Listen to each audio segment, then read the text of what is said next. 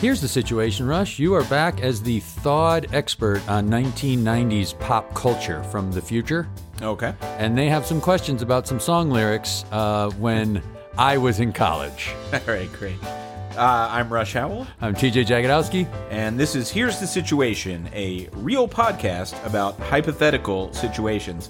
And TJ, this week's theme is college collage. It is indeed. Uh, and so, whatever that means, that's what we're going to go into some college stuff, some collage stuff, maybe some collages about right. Or what have you, but I will uh, not waste any further time other than to say you've never heard the situations I'm going to give you. Correct. I've never heard the ones you're going to give me. You have not. and the listeners have never heard Ah, either. that's I never thought about that. Yeah. These guys are all getting it for the first time. huh? Very rare that I correctly refer to them as listeners. Yeah, you got it. readers or viewers or whatever. Okay, TJ, here's the situation. All right. I'm gonna call this the Family Feud Faker. Because here's the problem: is your job is you got to call 100 people on a bunch of different questions and ask them survey questions for Family Feud. Okay. For anyone that's never seen Family Feud, it's a game show. Where you been? Yeah, exactly. Yeah, it- but anyway, they call around, they survey 100 people, and then they ask them a bunch of questions, and then people have to guess the most popular answers. For for those who haven't seen it, it's like um card sharks but with more answers. Yeah. And if you haven't seen Card Sharks, where you been? good, good on you. Where you been? I love Card Sharks. Don't don't Ah, you dare. it's the worst. Don't you dare. Well, uh, Higher. This will be a brawl. Lower. when we do a game show. Freeze right there. Yeah. With your eight. Freeze on the. No, don't. Yeah, don't freeze. On, replace that eight. Uh, okay, so.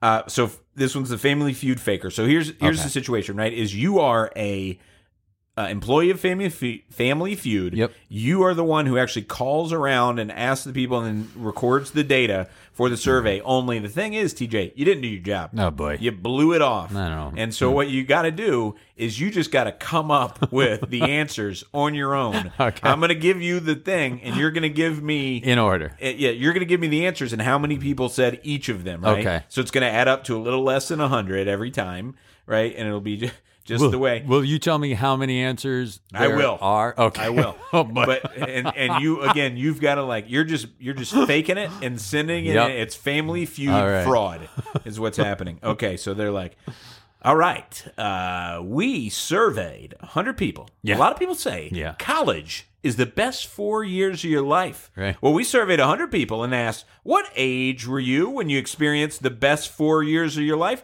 Top five answers on the board. Go. Number one answer is eight years old. Eight, so eight to 11. Uh, yeah, that Eight. was number one answer. Okay, how many people said that? Uh, f- f- thirty-eight. 38. Yeah, thirty-eight people said that. All right. What's what are the other top five answers on the board? Twenty-five to twenty-eight. Okay. Yeah, uh, twenty-two people said that. Okay. Um, um, uh, 14, 14 people said uh, 20 to 23. Okay. I'm sorry, it said 21 to 24. 21 to 24? Yeah. Um, and then uh, eight people said 12 to 15. Okay. and uh, and then the uh, 30 to 33 was seven people. All right. So basically, you've got a big collection in your um, and you're like youth. Uh, there's no way that that junior high was uh, hit that board. I got to tell you that. And I th- I got to think 19 to 22 uh, for college is going to be much higher there. So you, you you currently are under some scrutiny. Really? Yeah, because they're like that seems wrong. What does but- that add up to? 60, 74, and 15, 89. That's not I bad. did all right on my numbers. Did good I did, uh, did all right on my. on that level of the fraud. but people are confused. They're also like, wasn't a great question with the four year ranges. uh, they say, okay, there it, what what it opened to me and I wanted to avoid was some overlap. Overlap. Yeah, I tried to get around overlap. So Yeah, I yeah, I didn't really, you know, think that went through when I had the question. But anyway, uh, that was the one to get us into there. College, Sure. tying into college. All right. So uh, you know, Richard Dawson or Yeah. Ray Combs or whoever says to you, you know, or Steve Harvey's like he's shaking his He- Harvey's shaking his head you already. if it was Dawson, he'd give me a big kiss and say, "Great job, kid." Yeah, Next yeah. one. Uh, you grab the uh, gra- grab the sucker out of the. Uh, so he says uh, next up, he says we asked 100 people, what is your most hated pro sports franchise? Top six answers on the board. What are they?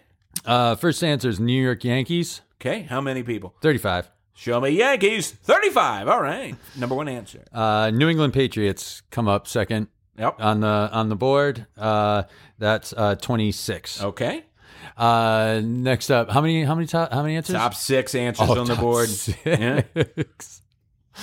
All right. Um, So far, I think you're doing great on this one. yeah. Uh, uh, the Red Sox come up next. Okay, Boston Red Sox. Yeah. Um, down to uh, 12. 12. Okay. Yep.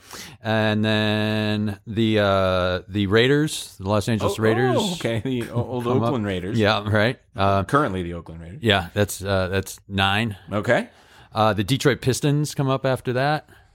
Um, Interesting. All right. Six. All right. And we got one more on the board. Uh, the Montreal Canadiens, Oh, wow.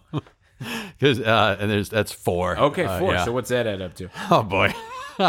61, 73, 82, 92. 92. So this time Steve Harvey's looking at you being like, really? 92%? Came up with just six answers. That seems a little. Oh, yeah. I would have expected something closer to like an 83, 84 there. I do like uh, Yankees and Patriots, one, two. I think you're missing the Lakers. Yeah. Like a lot of people sure hate the. Lakers. But it's, you know, it's in LA. We surveyed 100 people in LA. Mm, yeah, You know? interesting. Yeah, right where we shoot. I, I was all Who local, are the four guys? all local who are the four guys that just can't stand those Canadiens. Oh, the, the- we didn't have many hockey fans, but but all the ones we talked to hated the hated the Every one of hated them. the Habs. hard, hard hit on the basically irrelevant for decades They Montreal Canadiens. really didn't like the Habitant. You know, it was like it was basically on the uh, the Yankees of hockey argument that like you know all that success for a long time they just don't like them. You know, Yeah, it's been a while. Though. yeah, It's it was been a all, all LA Kings fans. all right. All right. It says, uh, all right. So so far you've kept your job. You, you Oh, really boy. bounced back on that. I one, did. although the okay, prior good. question was pretty bad by me. And the next one says, we surveyed hundred people. You're doing a meat draft oh, with eight people. what? What pick does Euro meat go? what pick? Top Wait a minute. top five answers on the board. Top five answers on the board. Yeah. To where does where does Euro Euromeat get picked in an eight person draft? Yeah, and I'm sorry if you didn't hear our meat draft episode, but on it, you uh, there's there's a kind of a fantasy draft for meat. You got you got uh, four rounds, eight picks each round, and it's for those four meats that you pick over the four rounds are the only meats you get the rest of your life. Infamously, Euro meat was the seventh pick in Yeah. that, which people everyone thought was crazy. Yeah. But if you survey 100 people, where does Euro meat go in Okay. a meat draft? Here's here's the top five answers on the board. Yep. Top answer eight. Eighth? Eighth. Wait. No way. wait a minute. In the there's in the question, it's where does like one, two, three, four, five, six, seven, eight, right? There's No, only eight no, no, places it can go. no, I'm sorry. oh, Uh, it's this has got uh, it's an eight player meat draft. Yeah. Assume there's a hundred rounds. oh, okay. So it could go anywhere up to the 800th pick. Oh God. All right. Um. Then then the answer number one answer is eight hundredth. Okay. it is not 800. Yeah, eight hundredth, and eighty people say that. Uh, the next answer is seven hundred and ninety ninth. Six people say that. The next answer is seven hundred and ninety eighth. Five people say that. Seven hundred ninety seventh. Four people say that. Seven hundred ninety six. Three people say that. Nah. Yeah, you're probably Yeah, gonna get two fired. two people left. Two people. We don't get that far. Two people said number four, and one person had it at seven, and that's the, and that's a hundred. All right. well, there you go. All right. So family feud faking. Family. Fe- Uh, well, I had the failed. job for a day. yeah. All right, Rush. Let's see. Uh, okay, this one this one might be. I mean, maybe this one's a little bit of a, a, a thinker, but we'll get into it. So here's the situation, Rush. I'd like you to look at your life as though it's been one 40 year college career. So your your life is a college career. Okay. Cool. Let's lay that metaphor over it, and I'm just going to ask you a couple of questions then about about your your college career. Um, in this 40 year this 40 year span of span of time, um, what would you say was your major? So my my Your life- life yeah. is a, a 40 years of college. Yeah. Um. Does, am I am I clear on that? If as a does that make enough sense? Yeah, yeah. Okay. I think so. I think so. And you can be as abstract with this as you as you would like, if if you if you if you want. If you don't want it to follow like an actual like academic category. Um, Right, right. I think my major is going to be probably something that's like logic. okay. I mean, I'm just trying to think of something that ties together, like ultimately my career, which is law. Um, I'm a litigator, so I'm putting forward arguments, telling stories, but also trying to put together arguments in uh, logical ways to create uh, create stories where where the judge says there's really only one way I can answer this question Gotcha. similarly, you know, I have, I mean, I was an English major actually, so, uh, but I didn't want to say that because that doesn't feel like, Mhm. even though I read a fair amount and so forth and so on. But I think that that both ties to my actual profession and kind of my love of games, which I think you know logic takes a big part of. Analysis. Analysis maybe Anal- is maybe maybe even better. Um, you know, strategy could be another Uh-huh, one. Like I right. majored maybe in my life I've majored in strategy, but I didn't kind of want to say that because that makes it sound like I'm a general or something. Certainly not. How about uh, your minor? What would you say your minor is? Probably. Probably the same as uh, as college, minor in theater. Okay. you know and i and, and it would be a little broader because it would in, involve not just theater and, and improv comedy and but also kind of my love of watching movies and games and other things like that i, I probably a double minor in sports Okay. and uh in theater Um, and in and now in this this college career that has been your life, what are the names of a few of the courses that you felt like you got the most out of? oh well that's a great question. I would say one course that i that i certainly got a lot out of was that a, a class in kind of understanding why you're why you're doing what you're doing. And it, it's like a, a, a class that was like um kind of uh like love versus career something Okay. like that Motivations 403. I don't know what the name of it would be exactly. I'm, I'm just, I mean, I'm really trying to give like the best answers here instead of just go quickly. So I'm, I'm doing terribly. You're doing great. But I, I think like a, a key life lesson that I learned was, I, I decided, you know, to go to law school. That was one of the biggest inflection points of my life. Right, I was considering either move to L.A uh, con- continue to pursue improv in Chicago or go to law school. And the biggest lesson I think I learned out of all of that was that when I came back, I still did improv and enjoyed it as much or as or more than I had ahead of time. And I learned that I didn't I didn't need comedy to be my career. I just needed it to be part of my life Gotcha. and and comedy then kind of got replaced by a creative outlet. So I didn't need to be I didn't need for my career to be in the like creative arts, but I needed the creative arts to be part of my life. Great. So that was an important class that I learned a lot from. Um a, a, really important class that I that I learned from was I took multiple classes. I took leadership 101, 201, 301, Great. 401 and learned from a bunch of really good leaders in different areas. And I don't know that that made me necessarily a good leader, but at least it gave me opportunities to see people in different fields who were excellent in those different fields and had very different approaches. And I learned that Good leadership faculty at this college Yes. of your your life college. Yeah, for sure. And you learn you you it's important that you not just take from one of the professors in leadership because if you do, you will become inaccurately you will believe that there is really only one path towards being a good leader instead of seeing that there are multiple people that approach it from different angles and that there's no kind of one right way. And so some of my biggest influences, it was important for me to learn that I needed to be able to disagree with them on certain points. If you find yourself agreeing with somebody on everything and how they go about everything and that it's always the right approach, that's going to lead to uh, pigeonholed thinking. Too and- narrow a and- disciplehood of that. Yes. So it was great for me that that I had so so many different good professors uh, in that regard. I would say another class that was especially helpful for me was a class in um in in basically like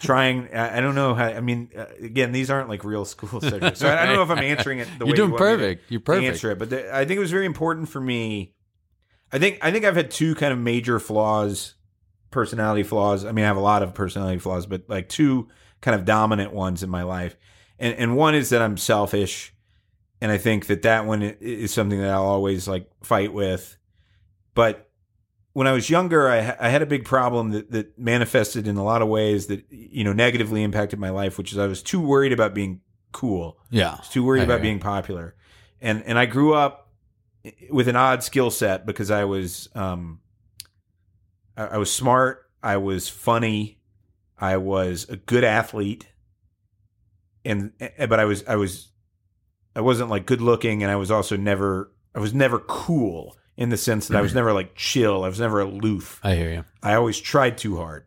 but I was interested in being popular and I was cool in the sense that I was not unpopular. Yep. Right. And that caused me to miss all sorts of opportunities. It caused me to, you know, treat people worse than I should have for no reason. It caused me to um, stress out about things that I shouldn't have.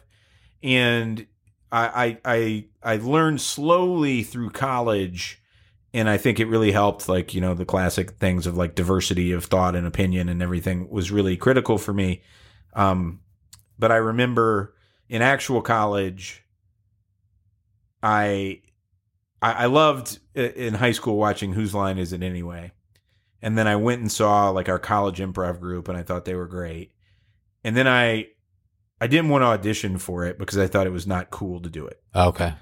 And I went, I, I was in a, a storytelling class, a theater class, which was an awesome class with a great teacher named Jack Claff that I loved. And there was a guy in the improv group, and he was basically like, You got to go do it. You got to go audition. So I auditioned, and there were a lot of people that auditioned. And I think pr- probably because I was naturally pretty funny, and partly because I had watched a lot of Whose Line Is Anyway, I was pretty good and I, you know, I there were sixty or seventy people audition, and they they picked three of us. That's a lot. Jesus. yeah, and so I, uh, and then I was like, well, I'm not going to do it because it's not cool. And so they they came to tell me, they called me to tell me, and then they're like, we're going to pick you up in an hour or whatever. And I was like, well, I'm not, I'm not going to do it. And my roommate, this guy James McGilvery, who, um, who I, I really, you know, he's one, just one of those guys. that's like it was a great, it's a great friendship at that at that time. I, I'm not really in touch with him anymore, but he was, he was just kind of like he was really immature in some ways and really wise in some ways in the way that only like your college roommate can be, you know. and uh, and he was like, "Rush, what are you doing? Like you're you like you just auditioned and beat out like sixty something people. You like it, just like fucking do it." And I was like, "Okay." I mean, that's pretty reasonable.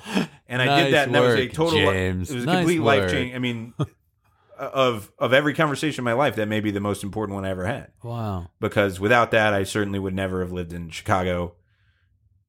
You know, at all. And now I've lived here for twenty years. Um, and uh, you know, I th- it was a life changing uh, decision. So.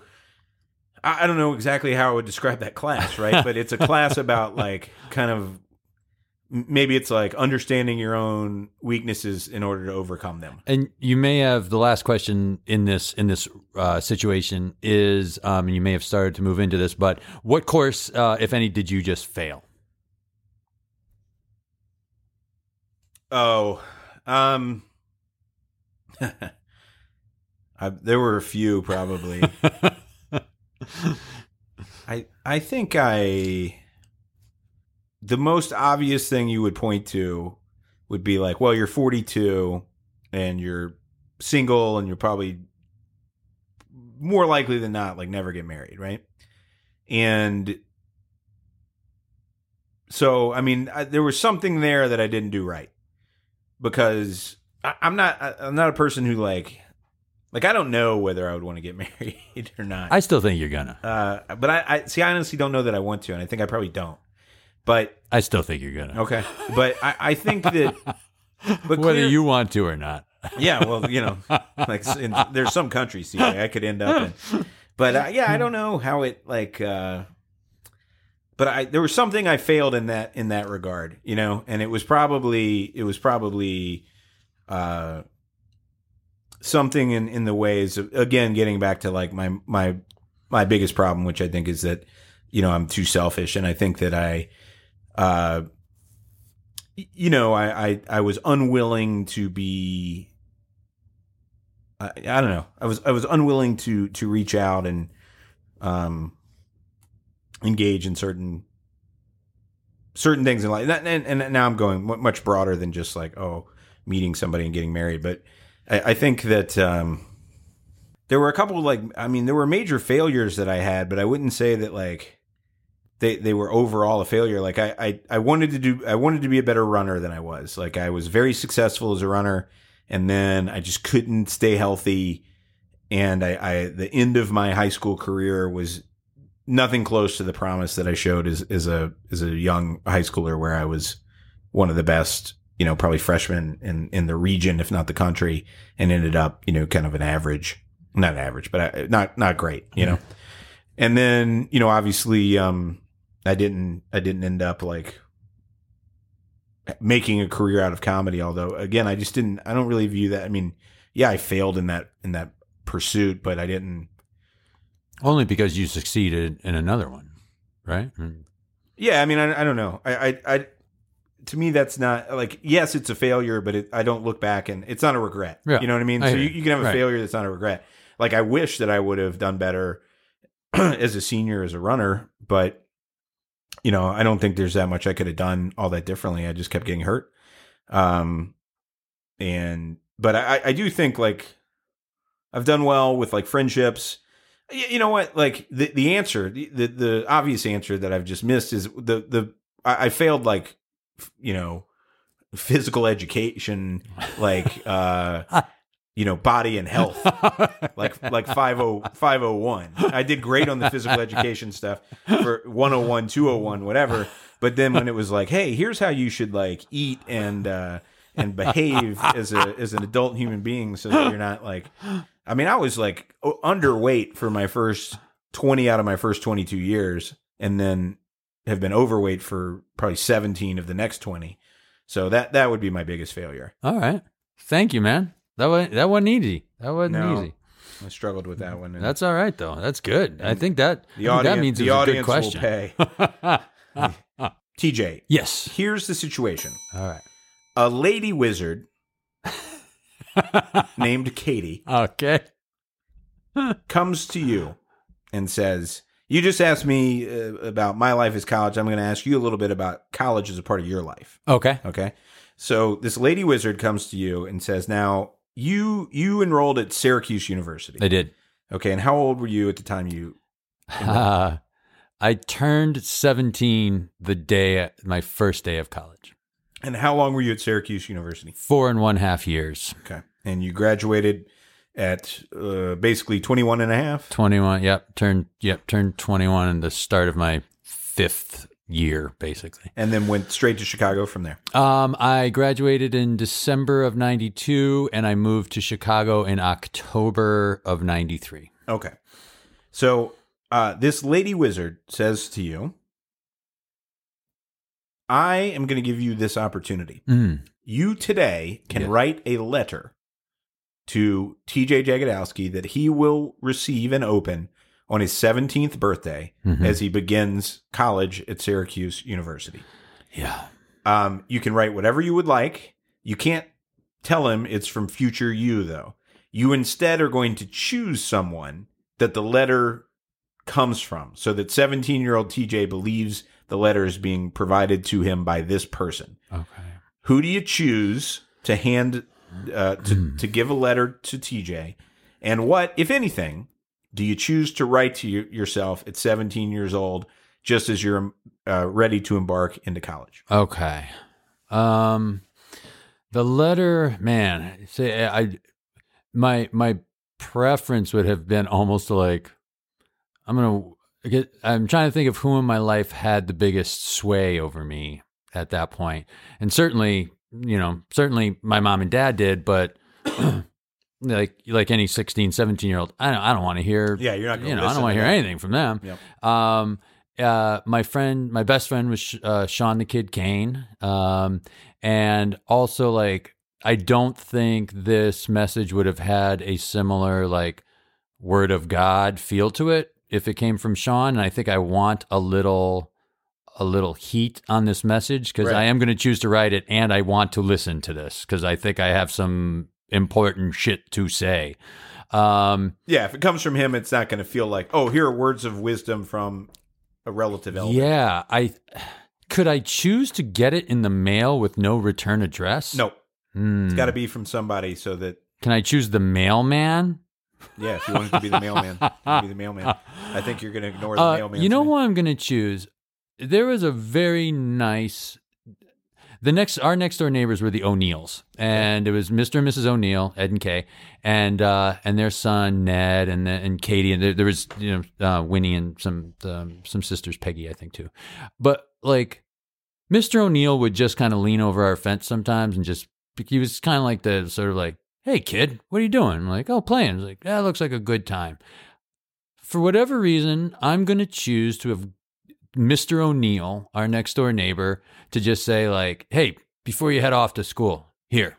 Here's a letter. And Yes. you think you would have read that and been willing to pay I, attention to? I think I would. First of all, it would have just been weird because Mr. O'Neill would, you know, never was like, "Let me tell you how this go," you know. Right. Or so I think I would have been really intrigued. okay. And I also always thought of him as a very kind man, and he was older. So I think it would it would have felt if he handed something to me like, "Hey, this is probably wisdom," because Okay. he was he was he was older, and I knew him like every day of my life since I was like three or four years old. So it also like he'd have a familiarity with with me. Okay. Um, that and he had kids good. that went through school and all that. You know, he had older daughters and you know stuff like that. So now I want you to think about, and then you know you don't have to give me every word of it, but as Yeah. best you can, what you're going to write in that letter that comes from Mr. O'Neill to you.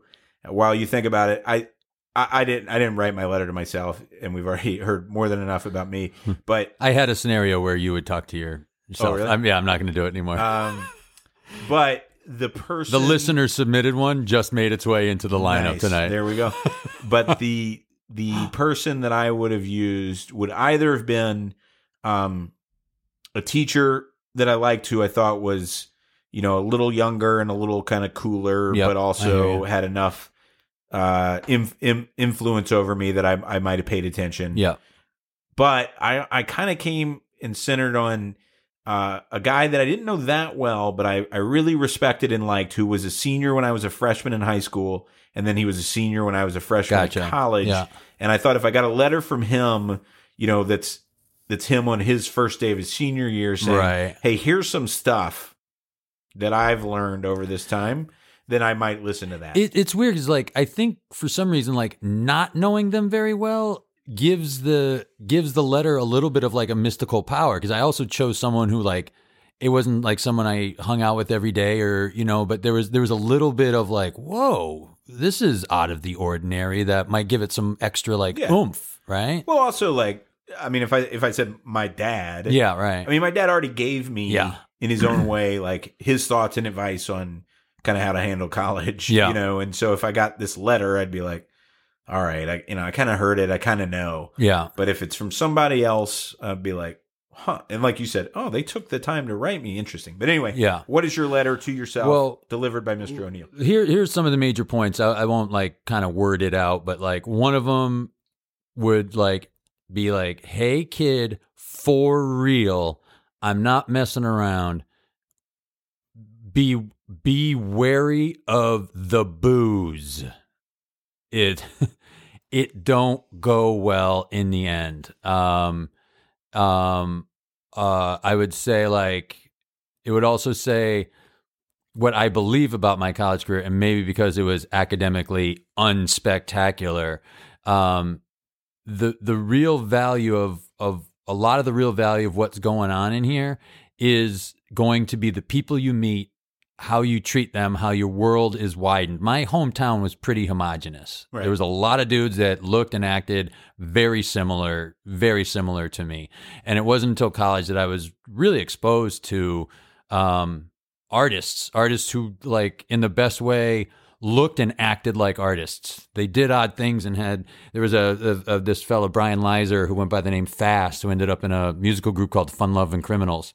And Fast had you know redo recolor his mohawk every two weeks. It was pink, it was purple, it was light blue. It was like I'd never been around a guy like this. Didn't have the no, the uh, chameleon mohawk. yeah, he'd walk around. He was a trumpet major.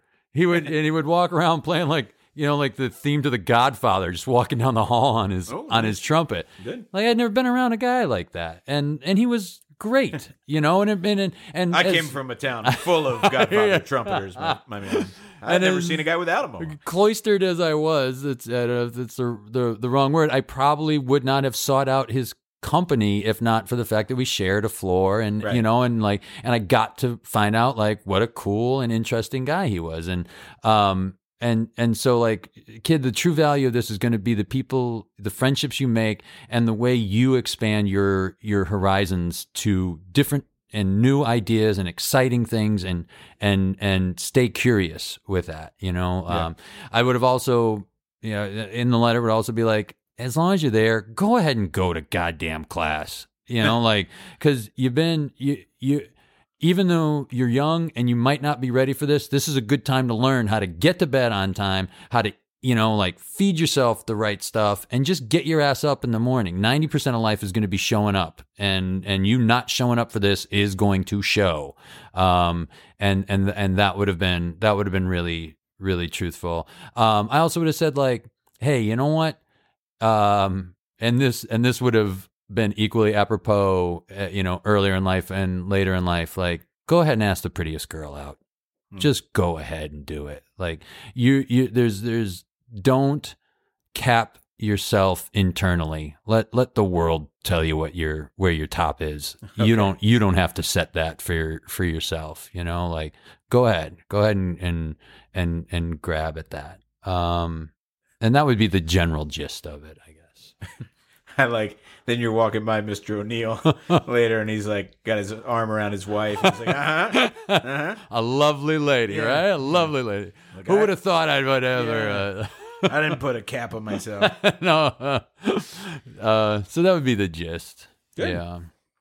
Uh, I think I think that's right. I don't know if I would have listened. Uh, know, like, I, even funny. from Mr. O'Neill. I don't, think, I, I don't think I would have. Yeah. I, I might even not write myself the letter because you, you know one of the things was somebody told me I don't remember who, but somebody was like, "Hey, one thing you got to do while you're at Princeton is take advantage of the fact that there are these like speeches and other things Oh, yeah, and right. panels going on on like a weekly basis that are opportunities you're never really going to have uh, again for years and Yeah. years and years if ever." world-renowned Yeah, people coming just to hear about Yeah. like totally different stuff Right. like interesting things all the time take advantage Mhm. of the stuff that's available and i was like yeah all right, Right. and i i didn't i, I hardly ever did that like it would be like if conan o'brien was in town Yeah. although he wasn't i guess he was big enough by then I, I i'd go see that but i wouldn't you know i, I could have taken more advantage so someone told me to do that yeah. i said not gonna do it and then i regret it later right? Yeah, you- so I mean, you're never- that was good advice You, you never you never get the message until you're ready to hear it. But like on the opposite side, your roommate James said, "Get your ass over there," and you were ready for that for that message That's at the time. You know, like so there must have Yeah. been something in in you that was prepared oh well to to hear that. You know, college was very i mean look in in a lot of ways you know i mean you're immature in college and it reinforced some of my my my flaws and so forth but also like uh, it definitely did help me break out of certain things and grow a ton as a Yeah. person having been there. And you know i cha- i mean i i dramatically changed a lot of my views about life. And then it took even it took several more years to really turn into kind of kind of how I think about things now. But that was that was part of my overall process to get there. Um and that's that's not a knock. I'm not casting any aspersions on my like on Atlanta Georgia and how I grew up Right. and everything else that was all fine but it was it was important I, I just think it's uh, generally speaking important to get a lot of different perspectives and to have your preconceptions tested challenge, yeah, without a doubt, challenged yeah. and to actually listen to those challenges um you know, I, I have many specific instances that were like learning moments in college. Um, and some of them sunk in and some of them didn't. And some of them I pushed hard against at the time and later realized, oh, okay, you, you should have learned from that. But, uh, like you said, you're, you're ready. You're, you're not going to hear the message until Yeah. you're ready for it. But it can also prime the pump to make it to where you're going to be ready right, right, the next time you. All right, Rush. Here, here's one. Let's see how this works. Um, collage, the art form, has been around for centuries, but it was popularized and modernized by Picasso and uh, I think I, if I pronounce it right, it's Georges Braque. Um, but anyone who has gone through grammar school has made one. Um, and they also are popular in like self help as vision boards and with kidnappers who write uh, who write messages. Yes. Um, so here's the situation. You have been appointed to the Board of Exclusive Artistic Rights, Okay. all right, or BEAR. BEAR takes an artistic style like collage and gives a group exclusive rights to it. Okay. Okay. So before we move on, Rich, uh, which group uh, gets exclusive exclusive rights to collage from the ones that we've mentioned? Fine artists, grammar school kids, uh, kidnappers, or uh, self help vision boardists. I'm going to say uh, elementary school. Okay, great. So I'm going to give you just a, a couple other ones, and you will give exclusive rights to uh, to uh, a particular group to work in this artistic medium. Great. Ready? Paper mache. Uh, I mean, I hate to do it, but we're we're back with the elementary school kids. All right. I don't like paper mache. hmm I didn't care for it when I had to do it. I don't. I I wouldn't go to an, an exhibit of it. Yep. So I'd rather just stick it with the kids and be like, "Do your thing."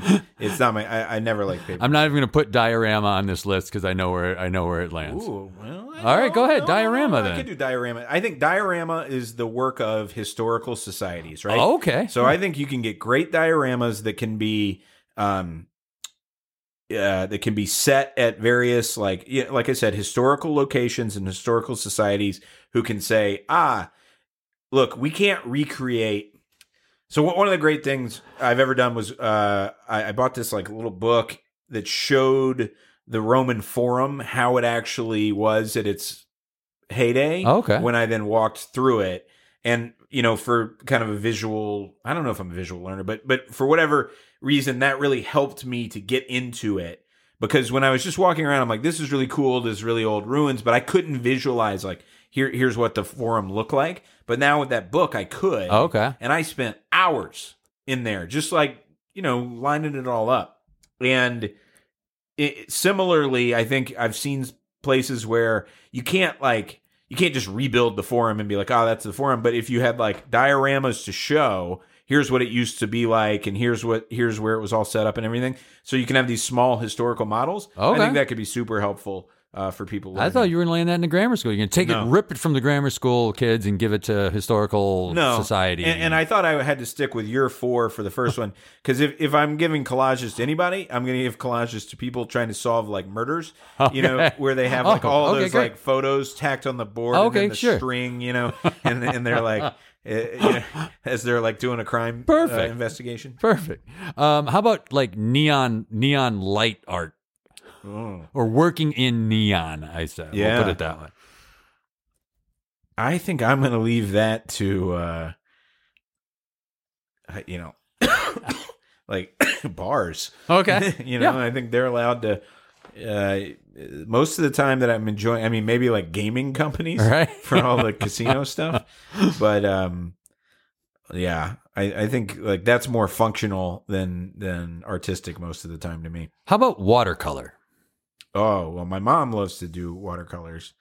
Um, The so home artist? I'm gonna leave it to the to the home artist. Okay, but adult, not. Uh, it seems like Adult. anytime kids get a hand on it, it just ends up That's a muddy, disaster. a And muddy mess. watercolor's a a tricky one, Uh-huh, you know, to do yeah. because of obviously the running uh, of it. But uh, yeah, my mom is is great at it, and it's funny you call it the home artist because the thing that she did was she would paint pictures of other people's homes, Okay. And they would buy those, and then they would make stationery. So she, I don't, I don't know, she probably did 20, 30 people's homes. And they would, it was cool because you would have your stationery would be my mom's watercolor painting of your home. And then, you know, obviously it opens up and it's like, oh, from the Jagodowskis, you know? Yeah. And My buddy Jeff, who was a fine artist, did that as well. It was a pen and ink drawing, then with watercolor watercolor over it. It was great. We have it hanging in our house to this day.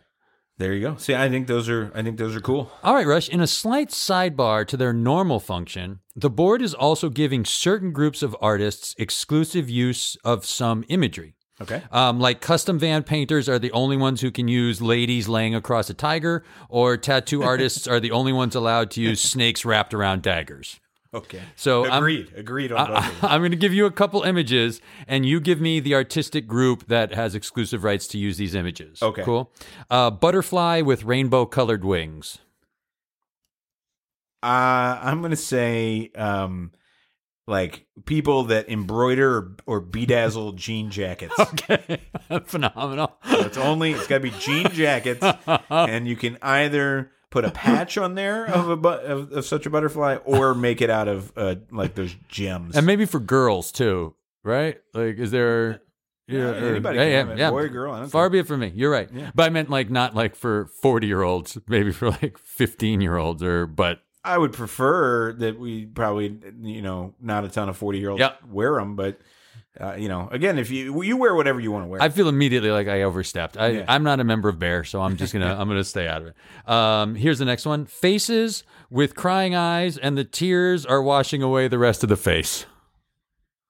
Phew. Um, I think uh, I'm to leave that for uh, horror video game designers. Okay. So that can be like an image that uh, pops up uh, as your, your character like goes into madness, like in Eternal Darkness or something like that. Perfect. Two more for you. All right. A record on a record player, but the record side is made of like space, planets, galaxies. Ooh, that's cool. It's cool. I want one of those. All right, so it's a record on a record player, but the record side is space and galaxies. Uh I I want to um what is it called like lithographs like uh the the kind of like bright color paintings um I could see that being like a cool like uh like lichtenstein type of uh pop Great. you know like pop art painting Perfect. And the last one metal helmeted guy riding a polar bear. Mm. Well, you know, I guess it's like his dark materials, but uh so I'll leave that to um fantasy artists. Okay. I'll be fantasy artists there. All right, good. I liked uh, being a member of Bear. Yeah, you were good at it. Okay. All right, TJ. Uh here's the situation. Hit me. Uh my mom offers to paint you a nice collage of things of your in your life. Really? Uh, she did that for me, and she did that for my brother. I've got it. Uh, That's awful at, nice. at my house. Great. It's done in watercolor. Great. You get eight things. At least I had eight things in mine. All right. And it's just kind of um, it's like it, there's a bunch of color to it, and then there are just symbols basically of different aspects of your life. Okay. Uh, and what are and you got to tell her, okay, Mrs. Howell, um, here are the things that I would like you to put into my collage. okay. Um, and you can give, you know, I had eight, but you can give up to eight. If you want less than eight, that's fine. What do you include in there? I want something from baseball. Okay. Um, so maybe a maybe a, a mitt, uh, maybe some uh, as opposed to a ball. A mitt seems like it could have a deep leathery grain to it and some contours Cool. and stuff. Um, I want something from theater that isn't theatrical. Gosh, do I hate the fucking crying and. And That's what I have on smiling. mine, Oh, so I hate it. I hate it so much. I'm sorry you picked that. I didn't Uh, pick it. She, she, it doesn't matter. Well, my my apologies to your mom then Yeah. for for her selection of Yeah. that. Um, uh, how about a bentwood chair? Uh, Oh, cool. That would that would be good, or a curtain. You know, and uh, you know, like a uh, uh, How about both? How about a, a little thing that open, uh, the curtains are pulled open and there's one chair with got a a little chair in there. All right, I like it. Um, something something about Beth. Um, I'm trying to think of something that would kind of encapsulate Beth without. I don't know. Portraiture seems seems difficult, but if she have a picture of Beth in there, Sure. then that would be that would be really cool. Um, give me a dog. You could do like a figure of like a man and woman, like a silhouette getting married. or yeah, something, something like tasteful, something tasteful like that. Um, we like we love going for walks. Maybe like maybe something like a couple walking. Yeah, a silhouette like- of a couple holding hands Yeah. walking.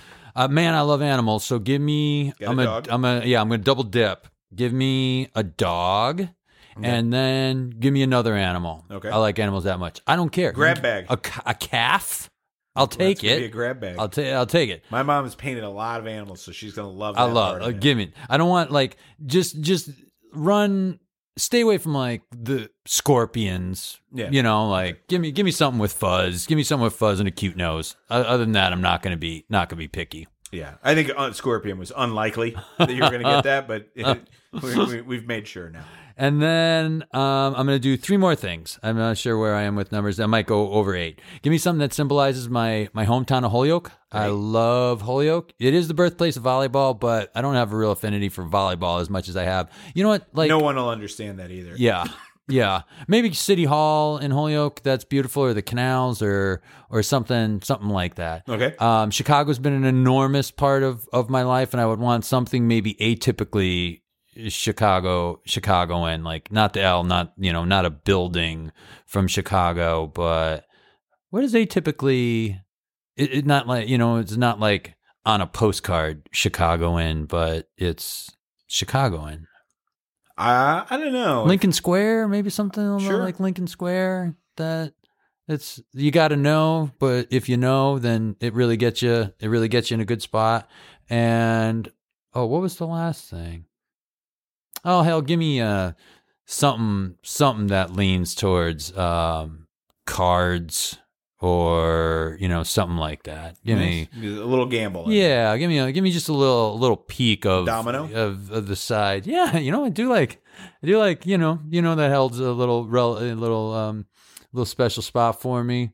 But I, I I so like the design of of a deck of cards. So even if it's the back, you Yeah. know, of like a bicycle card or a B B card, That's cool. um, I think that would be that'd be really Tough to pretty. do uh, some of that detail in watercolor, but it'd be interesting. Yeah, to see maybe if that what she was the maybe if that was the Ooh, that's background and everything else could be, you know, like the Well, I was curtain thinking you could opens on a do- background of a card design. I was thinking you could maybe incorporate Chicago by putting in. I don't know if you like this area, but my favorite, like, kind of when I think of Chicago, I always think of the um, that where like uh, North Street uh, beach basically like kind of jets out a little Mhm. bit. Yeah, oh, And yeah. then you've got the like cut in where the water cuts in, Yep. and then you have all the great buildings right above it. Yeah. and so even if you just took that and by watercolor had like uh you know just two colors with the with the blue of the water cutting in and that same pattern so it, it's like a nod to chicago without Right. being overt right. skyline chicago and then that's where you had you and beth walking or that's where you put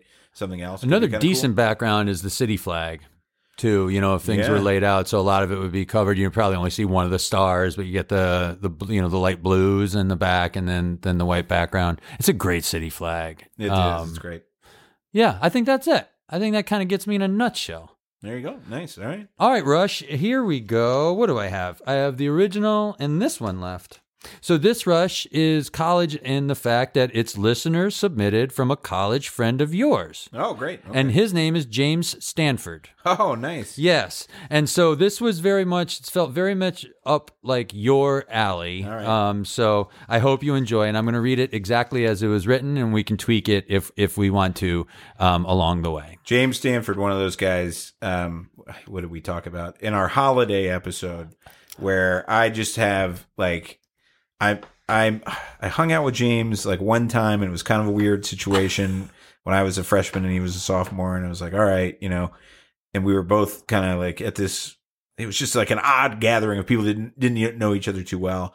And I was like, I kind of like that guy, but I didn't see him again for months and months and months. And then like we went out and just had a great time. Like the first time we hung out, and I was just like, You're my friend. that guy. I mean, it was immediate for me, I, and I, always, I I love that guy. I well, I enjoyed I enjoyed reading this. I hope you like this one. Right. Um, so you both, he says, um, you both spent much of your twenties coming up in the Chicago improv scene. You were surrounded by a great crew of people with a lot of talent, and were all taking big career risks and opportunity costs to take that shot. Now, let's say Pando were available at the time. Pando is a company that lets baseball players pool their risk so that if one player hits it real big, part of the winnings go to the other players who earn less money. The trick is figuring out who to pool risk with. You want to work with people who have a great shot at the big win and avoid the lower potential players who could be free riders. My question is, what criteria would you have put in place back in the day to select the improv talent you would want to pool your own Ah. risk with? And would that option have been attractive to you? Would it today, for that matter? Yeah, that's very interesting. Yeah. So is Pando? That's a real thing. I don't know. I, I, I took his word for it. It sounded it sounded like it was offered with real authority. So Okay. yeah. Huh. So it's basically like a social insurance system whereby I and and other people who all agree that we are worthy of taking some risk on go in the same way that we might if we all played in a poker tournament we all bought 20% I of each other. so. Yeah. Okay. All right. So the criteria that I would look for would have been, you know, pretty simple. And and that would just be do I think you have something like special that makes me interested, right? Uh huh. And I don't that that's just a know it when you see it type of thing. Right. Now, there there would have been like demographic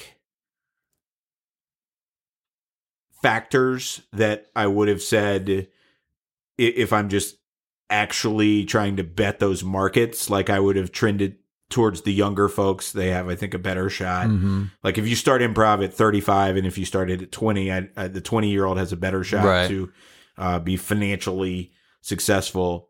And I mean, and James has got it right here because if if you're in it for the money, right? Which again, I thought like a key life lesson I I I came to was that I enjoyed it a lot more once I was not in it for the money, which was not really money, but was like kind of the fame, you know, being able to to really make it, right? Right. But if you are in it for the money, it's going to be very few people are going to hit very big, and you need and you need one out of your group to do that. Yeah. So so you wouldn't want to dilute too much, right? Because um, one of the people hitting really big might be enough to support five or six people, but you don't want to be in a group of thirty, Yeah. right? Um, so there would there would be certain demographic things that you would look at. Um, age, you know, certainly comes comes to mind. Um, but I, I- you know, for me, it was always, and and and and I wasn't like a, a talent scout, right? So I wasn't always correct in terms of who who did great or whatever. But I, I think there was a lot of luck to that, and I think some of the people Mhm. we've talked about, like Case Clay, like I, I thought Case Clay was a Right. special talent, Yep. and I think that had Case Clay not had the other opportunities in his life, Mhm. um, which I think he was wise to follow. I think like his career is super cool and interesting, and if you've never been to get to go to his horse farm in Kentucky, it's Mhm. well worth the trip. um, but you know, I, I think like I absolutely think there could have been a different world in which he was, you know, wildly Yeah. uh, financially Absolutely. successful via uh, comedic performance.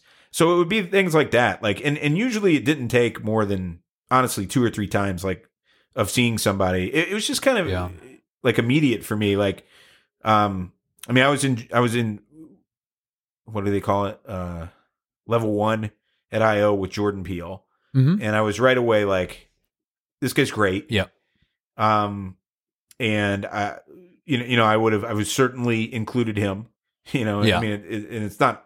I mean, it sounds like hindsight, and I can never prove that it wasn't. But like, I would have told you that, and I, I did tell people that. Then I said, this guy is absolutely going to be a star. Well, I guaranteed. think uh, when I read this too, like one of my criteria, one of my criteria would have been like uniqueness. That if you could describe this person as like, oh, he's a lot like this other person, then I don't want, I don't want that person. And it was when, when you know, when we came through, it was very white. It was very our age. It was very like similar. There was a lot of Yeah. people like us. Um, so, but for whatever reason, like Jordan, Jordan was unique in his voice and his viewpoint in his, you know, in his, um, point of view. Right. Um, and even someone like our friend, um, Jack was, there was no one like McBrayer. yeah, He was he was an individual, and Jack happened to do very well. But even if he never did, he's the type of person I would have wanted to associate myself with because there was no one else like him for for a variety of reasons. There was no one as sweet as Jack. There was no one as you know like um, as fun in in a lot of ways. There was no one who do you know in, in practical ways. There was no one who talked just like Jack. You Yes. know, like no, I, I certainly agree with that, and I think like, um, gosh, you know, non-white, non-male performers at that time. I think it was much harder to get into the scene. Mhm. And then because the numbers were lower, it was probably then easier to be noticed once you were in the scene. Um, but that really, uh, that would not have been a big factor for me with Jordan. It would have been uh, just this talent, you know, that Yeah. just that just jumped out at me. Yeah, and I didn't mean to make it No, sound course, that way. Of It course was just not. I know, I know you didn't. I just Yeah. wanted to be clear, like, because because I also think like you know, there's a guy like Joe Kelly, Brian Shortall, those guys I just thought were great immediately, and and I would have, uh, you know, I, I would I would, and so the, to the next part of the question, right? Um, w- would I have been willing to do that? Uh, and and that's an interesting one because, um, you you know, the the reason I'm going to say like I probably wouldn't have is is different than I think what you would think it would be, right? Like in a vacuum, yes. I would be willing to do that because I think it's just smart. It's like good risk distribution. Sure. Portfolio theory is a real thing. It like that's how I invest. I think about my investments as I need to be in as many different asset classes as I can. I need to balance that such that I am most likely to weather various storms and in any certain circumstance. I'm eggs like in one doing well. basket, such and such. Right. And now in this particular one where it, it's it's different than my normal investment strategy and it would be more like a venture capital style investment strategy where you're saying I'm going to invest in 10 things and I'm going to put $50,000 in all of all 10 of them and 8 of them are going to zero out. So I need 2 of them to hit or I need one of them to hit crazy big. Mhm. And that's what this is going to be like because you know, there's not going to be that many people that that that start in improv in Chicago between 1999 and 2002, which is this period, who are going to be multimillionaires. And you know, uh, also it's kind of weird because I guess you they're locked into some contract where they have to share that money going forward. By the way, I look forward to the disputes You have around to that. report accurately and distribute evenly. Yeah, so that's one reason you might not want to do it because that can probably turn weird and gross Oh, yeah. too. Especially because when you're the guy who's like who didn't who didn't Oh. make it financially, and you're like, hey, I'm sorry, but you got to send me these checks. Yeah. It's just a weird. As feeling. soon as I suck out and see someone else get a huge job, I'm never working again in my life, right? Right. My my incentive is removed Yes. entirely. Yeah. So, but the reason I wouldn't do it is I I always had in the back of my mind the possibility that I would exit and you know go to law school or something like that, and I would not have been able to live with myself for um signing up to something like that that's Mhm. that long term and and knowing that there was a pr- a decent chance You weren't that I was going to bail out Yeah. on it, which would which would feel t- terribly unfair um, to them. Now, obviously, I could bail out and say, "Hey, by the way, I'm out on the thing," but even that seems wrong to me. Well, if the agreement held, but for whatever job you ended up with, people would have been thrilled you were going to law school. Sure, yeah, The people would have loved it. yeah. But and I also, I also, frankly, I wouldn't mind if if five of us got together and I had I had like you know gotten lucky and I'm like Jason Sudeikis or one of our other friends that you know made a bunch of money in movies. I wouldn't mind like piping some of that money to all my artistic Right. friends. But if I'm like the one who's like, I got to go kind of eat it Work. by doing law school Right. and being a young associate for all those years, like I'm not, I'm not dying to be like, here you go, guys. Right. You you got to continue to to do this, and uh, Here's your piece of my pie. I went through like six years of it being pretty rough for a while uh, in order to get uh, back to where um, you know I was really enjoying it. So anyway, I, I- anyway, uh, fantastic, fantastic question. I do think like it's and it, it's no, it's not because of that that was some like amazing time of creativity. I talk about this movie a fair amount, even though it's not a great movie, and it's also Woody Allen, who I'd prefer not to Mhm. talk much about. But I just, I know we've talked about this Midnight in Paris movie is it just speaks to me because of the concept of like everyone always thinking that some other time earlier was the golden age and so forth. and so, you know, I think of those times 99 to 02 or whatever and we had a lot of great people and you know, I have these great memories of it. It's like this great time and you know, fun fun for my life, but um I I also think like you, you know to come in and and and apply like this scientific like reinsurance like thing on top of it also just doesn't feel at all like how that felt you know No. back then it was like that was more like hey can we all figure out a way to like uh find some kegs in the street right. that we can return to get like a few more dollars so we can host another party I think I don't know who said it first. You know, it was Dave or Noah or one of our other friends, but like they've uh, they said in the past, like, oh, you got into improv because it was a guaranteed dead end. That's what you liked about it. There, Well. you couldn't be a success, so you never had to worry about it.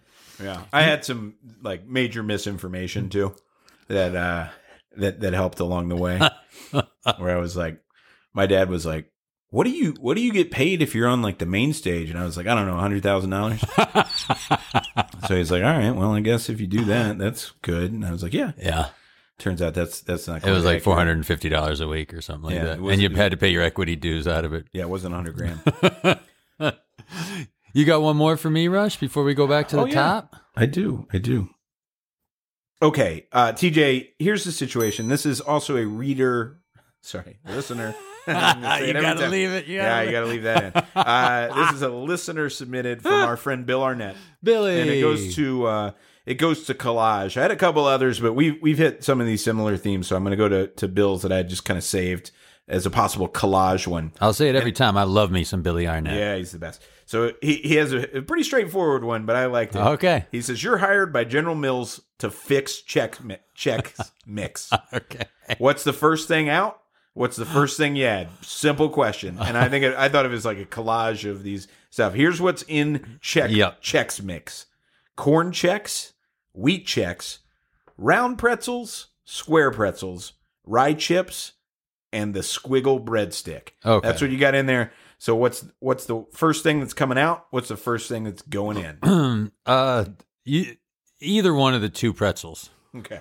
You don't need two pretzels. it's it's in- intensely redundant. It's absurd. It's absurd. All right. So you got the pretzels coming out. Yeah. One of the two pretzels, doesn't matter which. Yeah. And what's going in? Cheese layered corn nuts. Oh. Okay.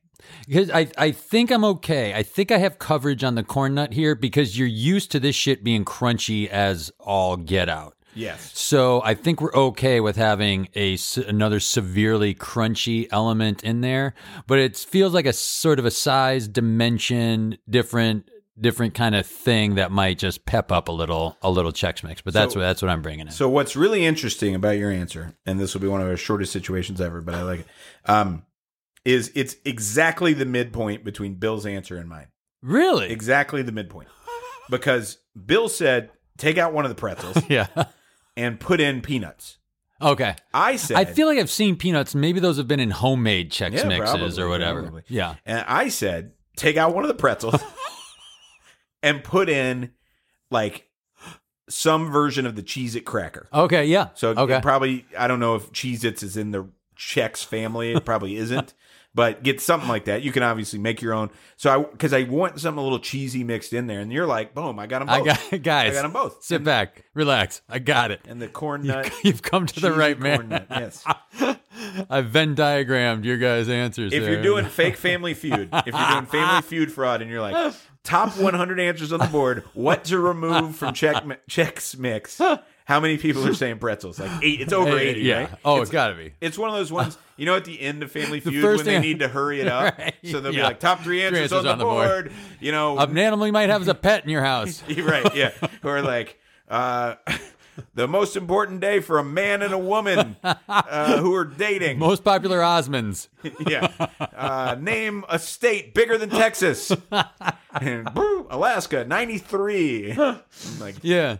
Well, it's like uh, 50, 50 uh, two answers on the board. 51 said the round pretzel. Yeah. 49 said the other pretzel. it really has got to be, right? It's got to be. You don't need two pretzels. All right, here's here's it'll be another quick one. We'll go out we'll go out in this episode with two quickies, Rush, and this one goes back to the top.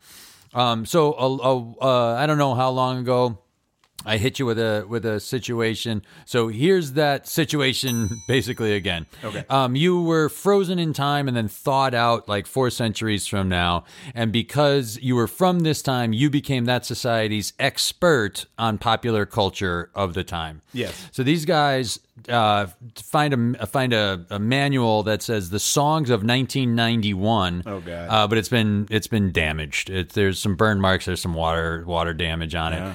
And- Achtung Baby came out uh, that year. My Yes, it did. Yeah, and I didn't include any U2 on here because I thought you might actually know know the lyrics. So, uh, so uh, they present you with these uh, uh, these documents, uh, and you are the expert at this time. Yeah. Need to keep your position, so you have to give them with certainty the next lyric from these these songs from Love it. I 1991. it. I got to stop though for. Have I? We uh, apologize if we've done this before. Have I told you my two superpowers that I have? They're both negative. No, So Oh, man, one is I maybe. cannot sleep on planes. okay. In, incapable of sleep. It is a superpower. I You cannot. have super you have super weaknesses. super weaknesses. cannot go to sleep on planes. Doesn't matter the situation, Oh yeah, and you don't know any lyrics. and I don't know any lyrics. I think you said your favorite song ever might have been U2's uh, "One," and Yes. you that you may have listened to 500 times, and you, you wouldn't be able to give me the lyrics. certainly couldn't give you all of them. No chance. So this plays right into one of your super weaknesses. yes. Okay. which I was kind of banking on. Yeah, banking because there'd be no, no fun way. in you getting this Yeah, correct. There's no chance. There's no chance I know any of these. If you had known the entire script of Madagascar, how unfun would that have been with me presenting you with, you Yeah. know, Well, I did and had to pretend. Yes, but in the end, in this culture, you do know these answers absolutely Oh, yeah. perfectly. Your first one is um, from um, Jesus Jones's "Right Here, Right Now." Sure. and uh, they present you with these lyrics, and then um, and then there's some damage parts. Right here, right now. There is no other place I'd want to be. Right here, right now, and then fill in the rest. In front of my friends, my friends and their families. Perfect. That's what it was. I never. I'll never forget. Yeah, But what was so interesting about that was the superfluous second, my friends, yeah. because they said right here, right now. There's no place I'd rather be. Right here, right now, But- in front of my friends, my, friends, friends. and their families. Well, it sounds like there's at that point you realize they're talking to their friends in front of my friends, my friends Yeah. and families. No one, no one was sure because there were a lot of interpretations. There was that was probably the most popular. There was also the one that said that I was right here, right now, and talking to my friends, my friends, and their families, and that they were saying that it was friends of your friends. okay, But that gotcha. that was the second mine didn't make a lot of sense there. But Well, anyway, oddly a- enough, that you've already tapped into redundancy because there's this next song uh, has some in it. It's REM's "Shiny Happy People." oh, I might actually know. Uh, meet me in the crowd, people, people. Throw your love around. Love me, love me. Blank. Meet me in the crowd, people, people. Throw, Throw your love around. Love me, love me. Okay. And then we ran out. Oh yeah. Burn mark oh, there. Uh, mm, no, I remember. So it was meet. me- One more time. Meet me in the Meet crowd. me in the crowd, people, people. Yeah. Throw your love around. Love me, love me. Yeah. Uh, let's watch Mork and Mindy. Nanu Nanu. That was that one. Perfect. We'll have to ask you to clarify that from your time at another point because the, the reference is lost on. Well, that's too on bad these, yeah, them, on these people. REM yeah. huge Pam Dawber fans. Didn't care for Robin Williams. No, but like her at all. uh, they were big. They were big fans of the Dobbs. Um, how uh, ABC, which you know, Yeah. of course, another bad creation. Um, oh, yeah, not the network. No. Another bad creation did a song, thought we were uh, Michael Jackson. song. Iesha. I- oh yeah, yeah. in 91 and so um the next we need uh the next lyric that happens after at the playground you know that's where i saw this cutie this girl was swinging and she looked so fly uh, I I zipped down my uh, velvet tracksuit, pulled out the medallion, winked my eye. oh, oh, nice Yeah. very nice yeah another bad creation abc there was it was a group entirely made of children Oh, it They was? were- that's why they that's why they kicked their stuff at the playground Yeah. uh it was because my mom said be home by dessert Is that true? that was an actual lyric from abc didn't- I don't remember them. and here's the last one this is alive from pearl jam Oh, I, I I'm probably get these. You might, you I might. Um, um. So uh, the the lyrics they do have is while she I've walks. probably eight Pearl Jam concert. Honest to God, yeah, and won't be able to. for real. yeah, Okay. love Pearl Jam. Won't be able to get the lyric. while she walks slowly across a young man's room, she said, "I'm ready for you. I can't remember anything to this very day." Uh, uh, and then it was like Jeremy spoken yesterday. Jeremy spoken Jeremy spoken yesterday. Jeremy spoken. Jeremy spoken. Jeremy spoken. Jeremy spoken yesterday. yesterday. Something okay. like that. Great. Okay. That's, how I recall it going. yeah, Jeremy spoken. Yes, without without a I doubt. I hope they didn't find the rest of that album. Uh, no, right. No, just the rest of ten was Yeah. destroyed. The rest of 10. Again, Wow. Alive. I would say I've heard Alive 800 times. Yeah.